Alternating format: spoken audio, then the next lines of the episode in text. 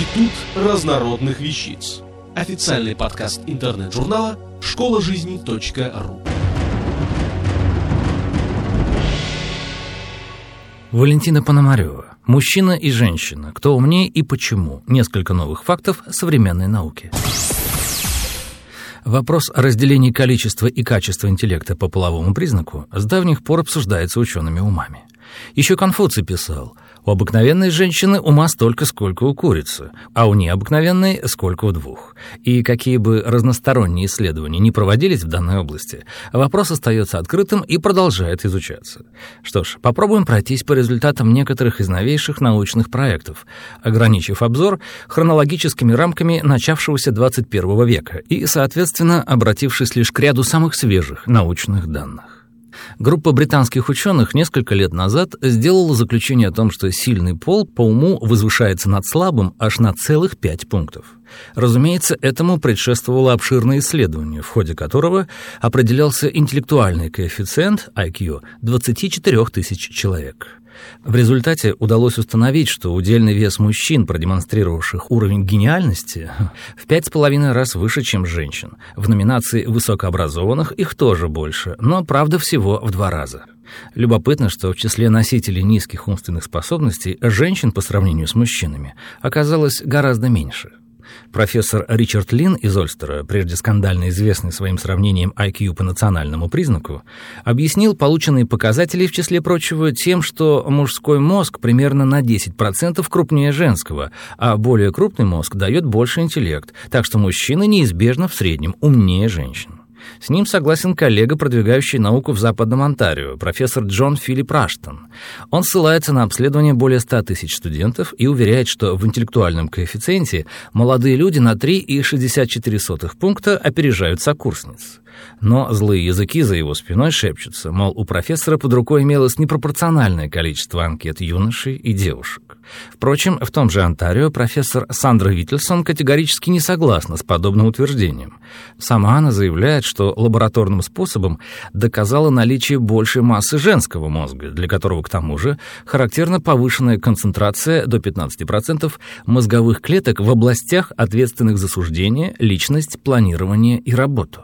Тем не менее, по данным этого исследования, активность их отмирания у представительниц прекрасного пола тоже выше, так что по достижении почтенного возраста показатели приблизительно выравниваются с мужскими. Ученые Калифорнийского университета, изучая анатомические особенности двух гендерных противоположностей, установили, что в женском мозге за интеллектуальные способности в большей степени отвечает белое вещество, а у мужчин — серое. Первое несет на себе связующую функцию, обеспечивая взаимодействие центров обработки информации, которые состоят из второго. В среднем мозг мужчины содержит приблизительно в 6,5 раз больше серого вещества, ответственного за умственное развитие, по отношению к женскому, в котором зато почти в 10 раз больше белого вещества, отвечающего за ту же функцию. Социолог Ивон Росдейл решила пойти еще дальше в анатомических изысканиях и сопоставила данные об уровне интеллекта 1200 американок с размерами их бюста. В результате кропотливых подсчетов она пришла к выводу об умственных преимуществах полногрудых женщин, но объяснить его не сумела, равно как и никто другой не взялся за расшифровку сенсационной новости. И слава богу. В Бостоне взялись изучать зависимость интеллекта от такого актуального параметра человеческого организма для все большей части мира, как ожирение, и выяснилось, что он снижается по мере увеличения веса, и почему-то, как ни странно, исключительно у мужчин. Во всяком случае, именно такой вывод озвучила профессор Мэрил Эллиас. А что говорит по этому поводу отечественная наука? В одном научном учреждении проведено исследование, в ходе которого получено значение интеллекта мужчин, составившее 100,1 баллов, и женщин 99,86. И поскольку разница между ними оказалась меньше критической величины проверочного коэффициента, был сделан вывод о равнозначности умственных способностей обоих полов. Дебаты продолжаются. Сторонники мужского превосходства ссылаются на то, как мало женщин среди руководителей. Их радикальные противники, что женщин по статистике меньше и в учреждениях для слабоумных, а лояльные оппоненты на то, что всяко бывает. Не вызывает ли кое-что из рассказанного улыбку? А может и ассоциацию с утверждением Роберта Уилсона? Что бы ни думал думающий, доказывающий это докажет. Автор статьи «Мужчина и женщина. Кто умнее и почему. Несколько новых фактов современной науки» Валентина Пономарева. Текст читал Дмитрий Креминский.